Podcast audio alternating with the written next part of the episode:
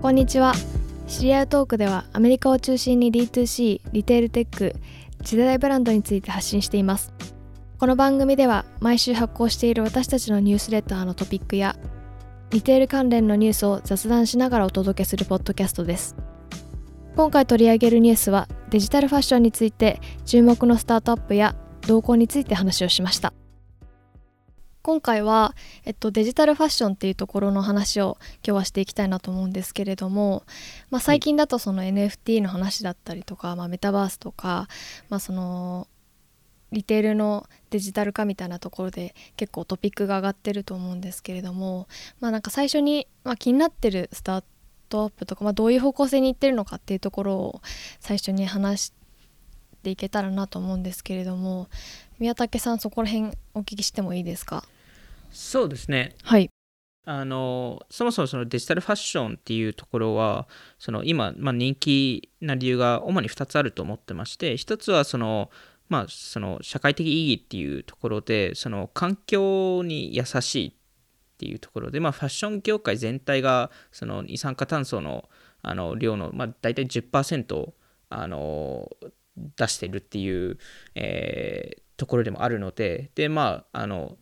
多分2番業界として2番目に水を消費する業界でもあったりするので、まあ、結構環境に悪いあのイメージが強いので、まあ、そこをデジタルファッションですと、まあ、そこが全てなくなるっていうところもあってあの、まあ、そのデジタルに寄せるのもいいっていう、えー、方向性にいっていますと。そこがまず一つとして、はい、えー、まあ、人気になる理由があると思うんですけど、まあ、もう一つより大きな理由としましてはその全体的にそのデジタルへ進んでる方向性がありまして、まあ、特にその直近ですとそのフォートナイトでしたりロブロックスでしたりいろんなゲーム、えー、で、えっとまあ、3D のデジタル世界の中で友達とコミュニケーションしたり友達と遊んだりなんかその昔だとオフラインっていうかフィジカルなモールでしたりそのカフェでしたりそこで集まってたのが、まあ、コロナ期間中もコロナ期間期間前も、えー、そこがデジタルに寄せて、まあ、寄せ始めた、えー、っていうところもあってその中でやっぱりそのデジタル世界の中でも自己表現をしたい、えー、となるとその自分のスキンでしたりファッションアイテム、えー、っていうのを、えー、と見せたいっていう需要があって、まあ、今回このデジタルファッション領域が非常に盛り上がってるのかなと思ってます。なるほど。確かに。なんか最近でも本当にここ何て言うんですかね数年というかここ最近めちゃくちゃ盛り上がってますよね。なんかグラフィックの精度がすごく上がったなっていう個人的に印象があるんですけれども、うん、なんか沼田さん気になるブランドとかありますか？ブランドというかスタートアップとかなんか動きで。そう例えばなんですけど、うん、まあ、結構有名どころにはなっちゃうんですけどあのトリビュート。トリビュートとかはまあなんか彼らが作ってるのってあからさまにその現実にない服を作ってて、なんかザ・デジタルファッションっていう感じであのなんか試しに買ってみたいんですけどなんか自分の写真も同時にアップロード、ドロップボックスかなんかで URL 共有しなきゃいけないじゃないですか。はいちょっとなんかどの写真使えばいい？逆にそこ草野さんがなんか今回試して、はい、あそうなんですよ。ちょっとなんか難しい部分もあったって話聞いてるんですけどそこなんかどどうだったんですか？いやなんかこう今回デジタルファッションの話をするっていうところでちょっと試してみたいなと思ってその XR クチュールっていうあのブランドのところで試してみようかなと思って今あの写真送ってるところなんですけどなんかやっぱ気づいたのは、はい、その沼田さんまさにそのなんていうか写真がないというか その結構決まりが多いじゃないですか。タイトめな服着るかとか、うんうん、なんか半袖短パンじゃないといけないとかそのちょっと、まあ、合成するっていうところの作業のがあるので結構あの服を服選びがその服を着てる服がないとか なんか結構難しいなと思います。写真を撮りに行くっていうのをやらないとなんか。なんでこういうまあトリビュートとかファブリカントとか、まあこういうデジタルファッションまあ そこも一つのタイプではあると思うんですけど彼らにえっとそのデジタルアパレルを販売していてでそこを買うにあたって自分の写真を送らないといけないっていう流れになってるんですよね。うん、でそこの写真を送った時に、えー、そのトリビュートとかあのファブリカントがそこを合成で、えっと、その服をその写真に着させて、うん、でそれを送り返すっていう流れで合ってますかね。あそうですねそうですそうです。うんそれって実際どのくらいの期間で帰ってくるんですかね？えー、っと多分数週間か数日で帰ってくると思うんですけど、うん、全然それ記載はなかったですね。えー、なんかちょっと楽しみですね。実際あそっかじゃあ奥さん送ったんですね。送りました。送ったんだ。えー、はい。ちょっと何何の服を なんか普通にワンピースの服にしてみました。結構あなんかオフラインでもありそうな感じのやつですかそれとも結構いやそんなに奇抜ではないですけど、うん、普段まあ普段にからきなんていうか、まあ、リアルではありそうですけどあんまり着ないタイプなんて結構ドレスっぽい感じのワンピースにしてみました。でもなんか難しい服が多いですよねタイプ的に。飛んだ服が多いですよね。いやもう合わせるとかいう概念ないですから、ね、本当そうですよね。トリトリビュートの服ってどどれ着てもちょっともう面白くなっちゃうまあまあ多分彼らあえてそうしてるんですよね。よね、うん、もちろんそのあの普通の服だと違いが分かんないので、はい、そうなんですよ。はい、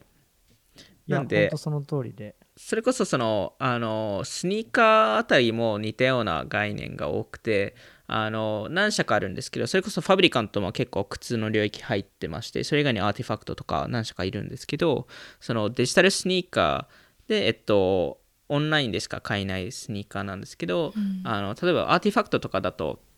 最初にイーロン・マスクがあのテスラのサイバートラックをあの公開した時にサイバートラックシューズを勝手に彼らが作ってそれを勝手にイーロン・マスクの写真に合成させるっていうことをやってたので なんかそういうなんか逆にデジタルファッションだからこそなんかいろんなバズり方ってあるんだなと思いましたね。確かにね。あれ勝手にやってるんですよね。あのイーロン・マスクさんの場合は勝手にやりましたね。イーロン・マスクの許可を取ったら多分取れないと思うんですそこ喜びそうだねしかも喜ぶと思いますけど。確かに。そうなんですよ。なんか素材の部分とかもやっぱりあの違いますよね。リアルなものとちょっとメタリックなものというか光沢感あるものとか、うん、なんかそこの部分なんか逆にそういう素材がリアルな服とかでももっと流行るのかなとかなんか逆に。リアルな店舗の服を作られてる方がどうするのかなとかはちょっと気になりますね。なん。かそこでいきますと、多分2パターンありまして1つは完全にデジタルに寄せて何かを作るっていうところ、まあ、いわゆるそのオフラインのものをオンラインでも、えー、そのデジタル版を作るっていう概念もあれば完全オンラインのものだけしか作らないっていう場合もあればあとはそのミックスする、えー、っていうあのこともあるんですけどまずそのデジタルの方から話しますと結構そのゲーム領域に、えっと、皆さん寄せているのかなと思ってまして、で例えばそのあつ森があの流行ったタイミングでグロシエとかもあの出してたじゃないですか。そのデジタルアイテムを。やってましたね。はい、あのまあ、そのグロシエのパーカーでしたりそれ以外のものとかも出したと思うんですけどそれと似たような感じで例えばノースフェイスとグッチが、えっと、コラボしてポケモン GO にコレクションデビューしたりしたケースもありましてなんかそういういわゆるゲームのスキンとかで出すっていうのもあって確かマイク・サンさんも言ってましたよね。えっとリーグ・オブ・レジェンドでしたっけ？でルイ・ヴィトンルイ・ヴィトンでしたっけ？そビトンでしたっけああの e スポーツのですか？ねですよね多分、はい、ビトンでなんかバッグでしたっけ？トロフィー作ってたやつですか？なんかスキンを作ってた覚えがあってうんやってましたね、はい、そうですよね。あの、はい、ルイ・ヴィトンのスキンがあの、まあ、人気ゲームのリーグ・オブ・レジェンドに出たりとか、うん、あのフォートナイトもあのエアジョーダンが、えー、入ったりもしてたので、うん、なんかそそういう意味でそのあのまあ、オフラインに存在するものをデジタル化してそれを人気ゲームでしたり人気なデジタルプラットフォームに出すっていうパターンもありますと。でそれが例えばその AR で、えー、やるケースもありましてそこがよりそのあのフィジカルとデジタルのあのつなぎ込みから始まるんですけどスナップチャットはやっぱりこの中で結構、えー、人気でしてあのグッチとかもあの出してるんですけどその靴の靴を、えっと、試せる、えー、AR で試せる機能が、えー、スナップチャットにあるのであのまさにアーティファクトとかもこの領域にあのスナップチャットと連携してるんですけどあのスナップチャット上でグッチの新しい靴でしたりあのアーティファクトの靴を試せるっていうことをやってますね。でえっとまあそのスナップチャット自体が、えっと、例えばラルフ・ローレンと結構提携、えー、していましてあのそれこそそのラルフ・ローレンの、えー、その買った服を、えー、スナップチャットってビット文字っていうアバターがあのあるんですけど、はい、そのビット文字にその同じ服を着させる、えー、ことができるようになったりとかあのなんでそこの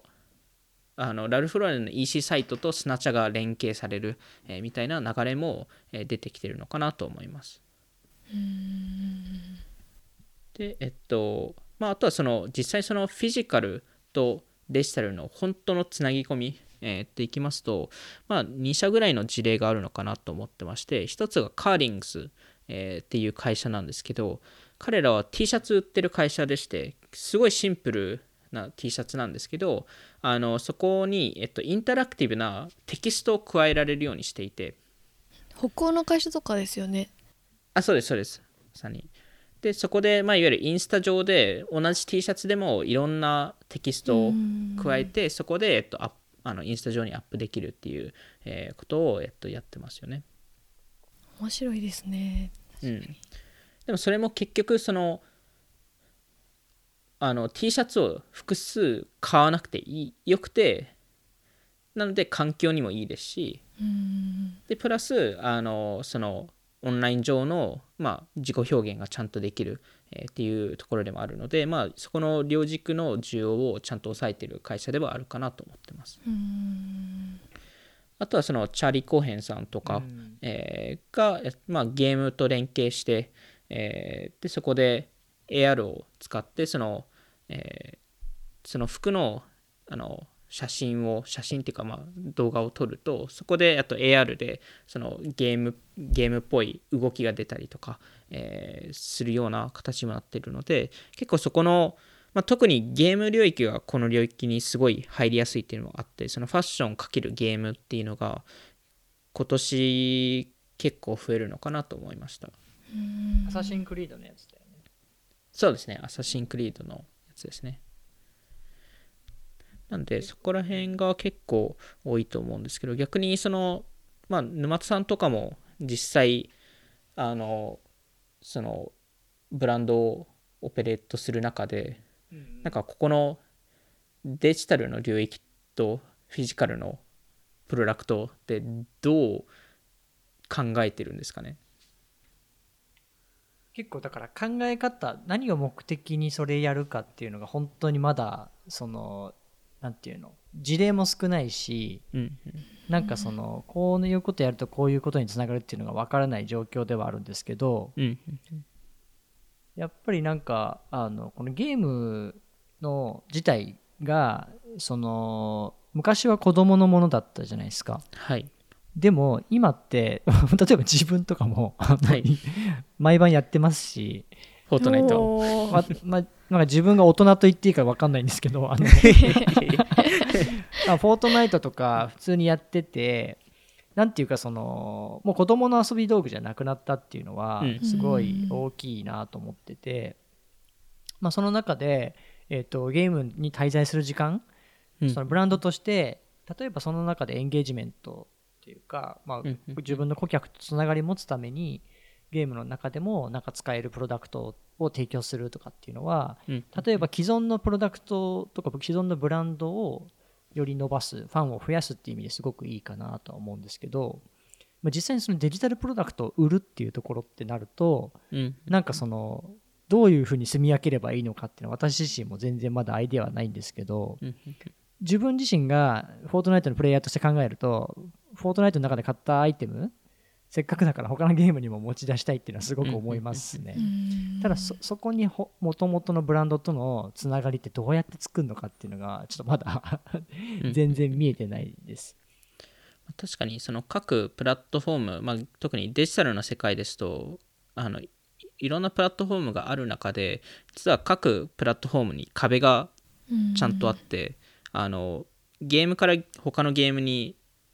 ものってデジタルアセットって動かせない状況に今なっていて逆にリアルな世界ですとそこは、えー、そうではなくて例えばそのナイキのあの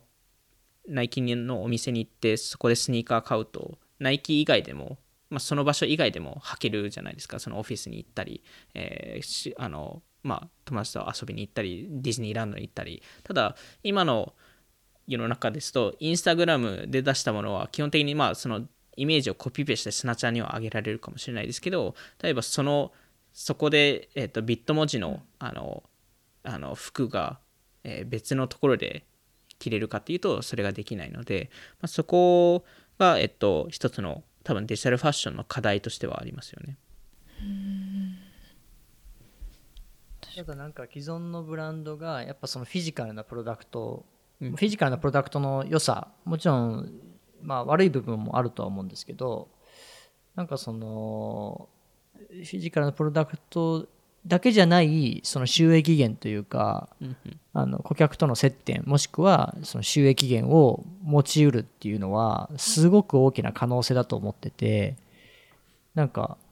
あのまだまだデジタルファッションって多分最近ねあの盛り上がってきたばっかりだと思うんですけどそうですね個人的にはかなり楽しみですね。特にやっぱフォートナイトに課金しちゃってるんで自分。結構スキン買ってるんですね。買ってますね。なんだかんだ、はいはいはい、まあ、はい、なんでまあなんか最悪のケースでもそのフィジカルなプロダクトを買ってそれがデジタルで無料でそのユーザーにあの、うんうん、配布されるみたいな流れは来るのかなと思います。それがもしかしたらフォートナイト限定とかになるかもしれないですけど、なんかその流れはなんか来ても全然おかしくないと思いますし、そこは多分一番大きなプラットフォームだったり、そのあのブランドのユーザー層にフィットする、えー、あのゲームに、えっと、その流れが来るのかなとは思いますね。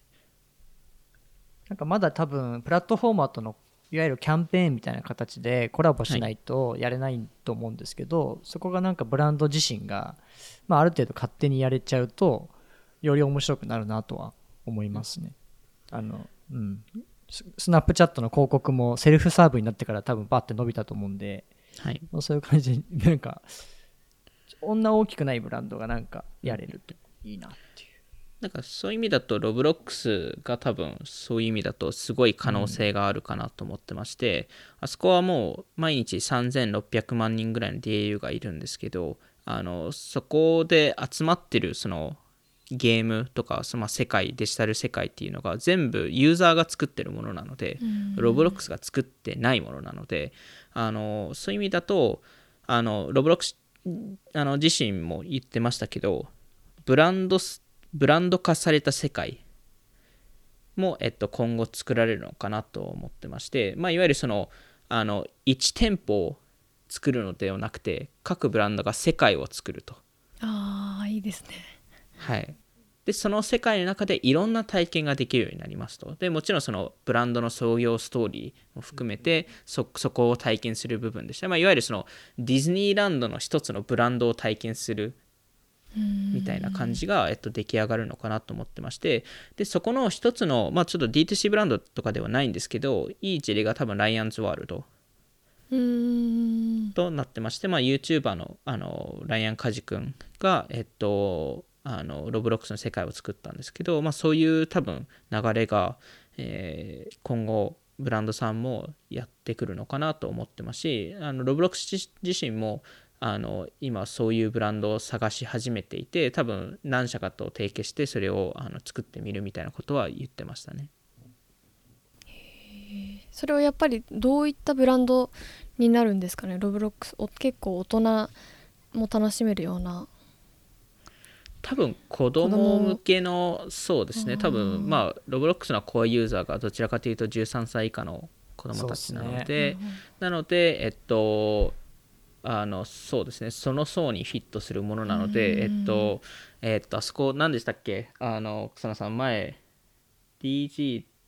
前職でも一回検討したえっとあの子供用の服で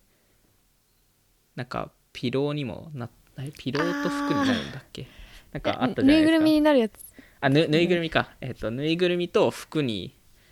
えー、ジャケットみたいなものになるなるなるんですよね確か。なんかこう。あか株コーツだ。株コーツ。ああこの間なんか伸び去年伸びたブランドで出てた、ね、はいはいはい。アウェイのジェン・ルビオさんが投資してるらしい、うん。うん、まあ、ちょっとそこはちょっと IP 頼りなのでそこはちょっと違うかもしれないですけど例えばそういうそういう系の会社ですよね、まあ、いわゆるその層に結構ぴったりなところじゃないですか、例えばそういうところとか、まあ、逆にその今ロブロックスだと大人向けのコンテンツも探しているのでなのでちょうどその13歳、まあ、13歳から15歳ぐらいのあの、まあ、いわゆる中学高校生ぐらいの層を狙い始めているところ、まあ、例えばバブルとか。あスキンケアの D2C、はい、確かに。もそこに入る可能性ってあると思っていて。へえでもなんかそこの世界を作るのにコストけめちゃくちゃかかりそうですね。そうですよね。そこのただうん。やっぱ技術が。ね。なんかロブロックスのゲームって言うてもフォートナイトほど作り込まれてないじゃないですか、うん、個人が作ってるから。あれってどれぐらい時間かかるんでしょうね。うんまあゲームによってですよね、うん、そこは。ただまあ、たまに、あのー、たまにピザ宅配してますよ、私。やってるんですね、あのゲームを。ね、一番知ってるの沼田さんかもしれないですね。もうめっちゃあの一緒にその小学生の皆さんと働いてますよ、私。すごい。まあ、そういう意味だと、フォートナイトで行くと、実際、あの、まあ、そのビトン以外にも、あの、100 Thieves とか、もうすでに連携してたりするので、100 Thieves のあのオフィスがロブロック上に存在するんですよ。あ、ロブロック上じゃない、フォあのフォートナイト上に存在してまして、そこを見に行けるみたいなこともやってるので、なんかそういうのが多分どんどん増えるっていうところし、あとはその草野さんが言ったそのコスコスト面でいきますと、あのそこの概念が結構直近だと面白いと思っていて、結構その最近その業界で言われ始めてるのが、店舗が新しい客だっていうのを言われていて、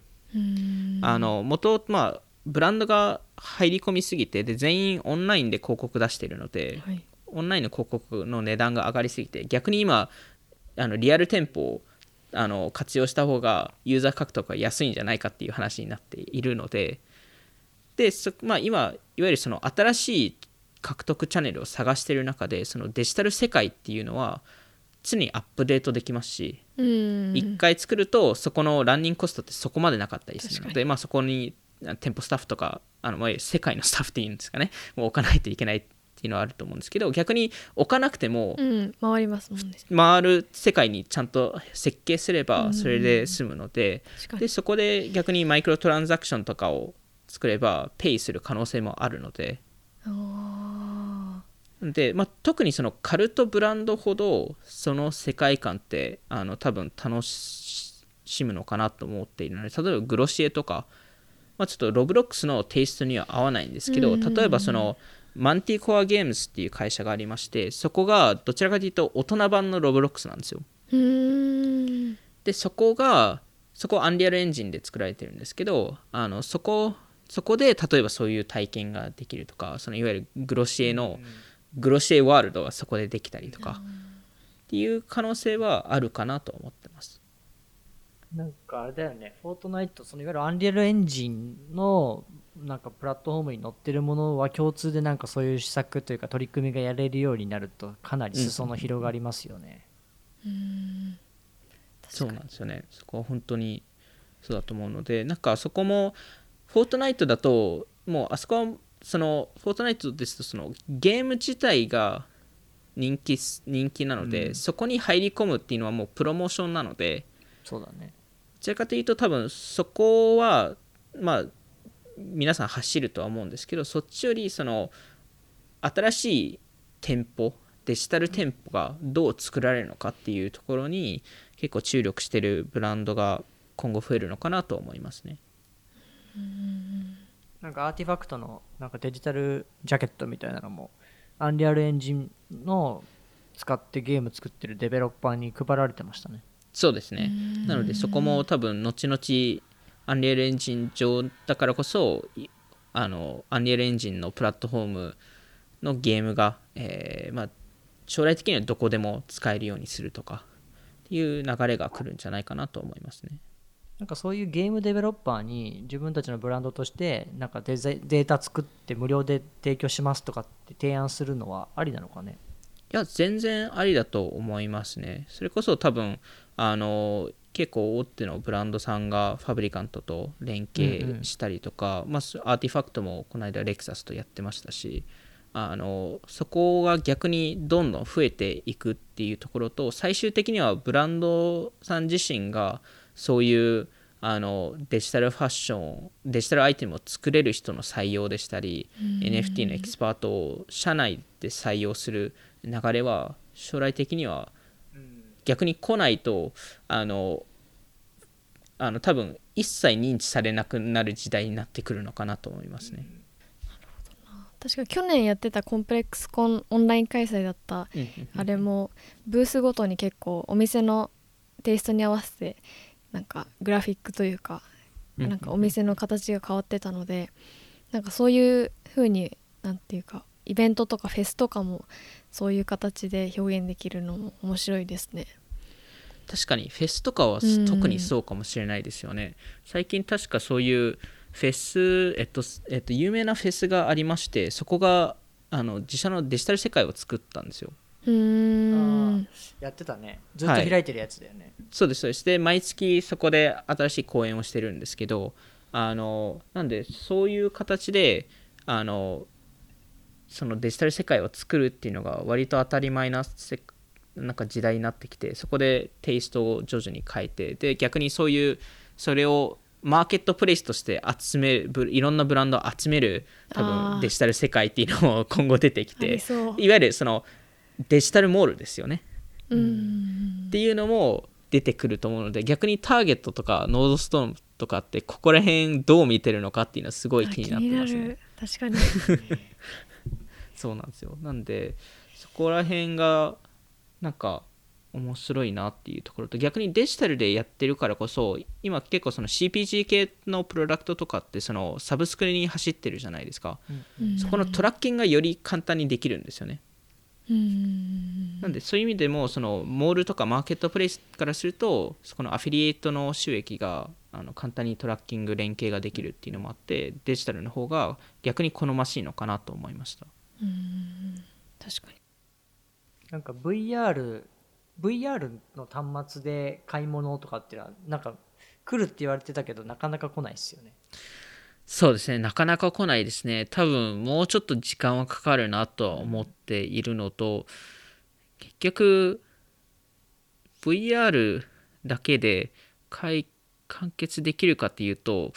なんかいわゆる Amazon とかだとまだできると思うんですけど、うん、逆にそれってなぜ VR じゃないといけないんですかっていう議論になってくるので多分 VR とかの話でいくとそのよりソーシャルな、えっと、場面を作るためにそこが出来上がるのかなと思っているので、うん、そういう意味でそのあのただ逆にその動かない中でそこのインタラクションってどうやってやるのっていう話だったり、まあ、いろんな疑問点が出てくるのであの将来的にはまあ、そのいわゆるメタバース的な話をするとそこにたどり着くのかなとは思うんですけど、うん、ただ今現在ですとなんかただのちょっと面白いショッピング体験っていうところで終わってしまうのかなと思いますね。うん、逆になんか2人でこういうデジタル世界とか、まあ、デジタルファッションがあればいいのになっていうのは何かありますかね？うん。なんかこの前なんか2月の末ぐらいにクリプトファッションウィークっていうのをやってたの。あったじゃないですか。なんか、はい、アーティファクトとかまさにリパブリカとか出てたんですけど、はい、なんかそういういろんなデジタルファッションのブランドが集まってなんかイベントやるみたいなのは面白いなと思って、まあ、バーチャルモデルっていうかインスタグラマーとかいろんなそこら辺の会社がたくさん集まって何かなんか組み合わさったら面白いもの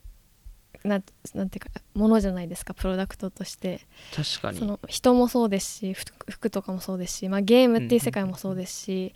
うん、なんかそこら辺がなんかみんなで一緒になんか面白いことができたらそこ面白いなって思います。確かに。なんかそれを今なんか草野さんから言われてなんか思いついたのが多分そのあのデジタルインフルエンサーって最近すごい出ているじゃないですか、今さんとかあの、あのリルあのミケーラさんとかあのまあその人間っぽいところじゃなければスーパープラスチックととかあのいろいろ出てきてるんですけどそういうラインナップを使ってデデジタルファッションショーをするみたいな、うん、っていうのも全然なんかありえますよね。なんかそれだったら別にフォートナイトでいろいろなんかやんなくてもいいし、うん、なんかみんなであの、まあ、協賛なんていうかやればなんか実現しそうだなというか、うんうんうん、確かにで逆にフォートナイトでやっちゃってもいいですし、ね、確かに、うん、いわゆるコンサートではなくてファッションショーをそこでやるみたいな、で逆にそれを NFT とかと連携できればその場で買えるみたいな。あ、うん、いいですね。で限定品で買えるみたいな。限定何着とかでね。そうですそうです。はい。いわゆる本当のファッションショーみたいな感じででできるじゃないですか。半年待たなくて済むからねはい。その場で。買えますからね。なんで確かにそういう流れって確かにあってもおかしくないですよね。確かに。面白い。なんか沼津さんなんかあります？うん。結構だから個人的には結構そのデジタル側でまあ完結する話がやっぱりやりやすいとは思うんだけど、うん、なんかそのチャーリー・コーエンさんのところみたいに、うん、そのフィジカルからデジタルみたいなところの取り組みとかは、多分の方が正直その今のブランドはやりやすいのかなと思ってて、っていうかもうデジタルでなんか服を着るっていう発想自体がもしかしたら結構そういう世界に触れてる常に触れてる人じゃないとなかなかなんか理解しづらいのかなと思ってて。っていう意味ではその既存のブランドがどういうそのデジタルな取り組みをやるかみたいなところで、なんかいろいろアイディアを作る人とかがしばらくなんかあのショピファイの e コマースストア作る人じゃないですけど。はいはい。なんか求められてきそうだなっていうのは